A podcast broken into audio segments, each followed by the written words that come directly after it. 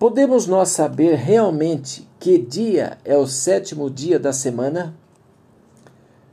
Essa é uma pergunta interessante. Há pelo menos quatro maneiras pelas quais podemos saber que o sábado é o sétimo dia. A primeira delas é a Bíblia.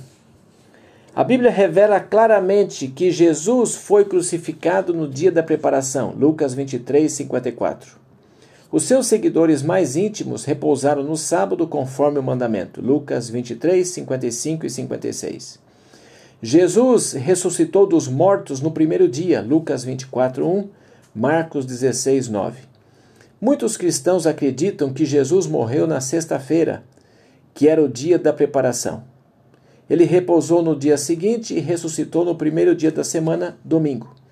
O sábado, portanto, é o dia que fica entre a sexta-feira e o domingo, sendo logo o sétimo dia da semana. Uma segunda razão é a língua.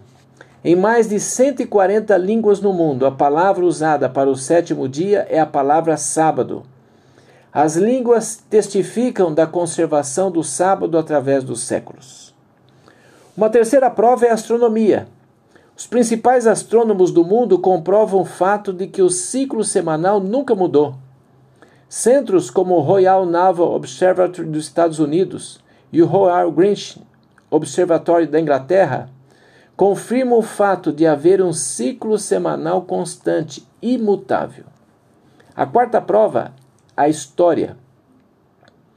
O povo judeu tem observado um registro exato do sábado através dos séculos. Ele tem observado o verdadeiro sábado do sétimo dia durante mais de quatro mil anos.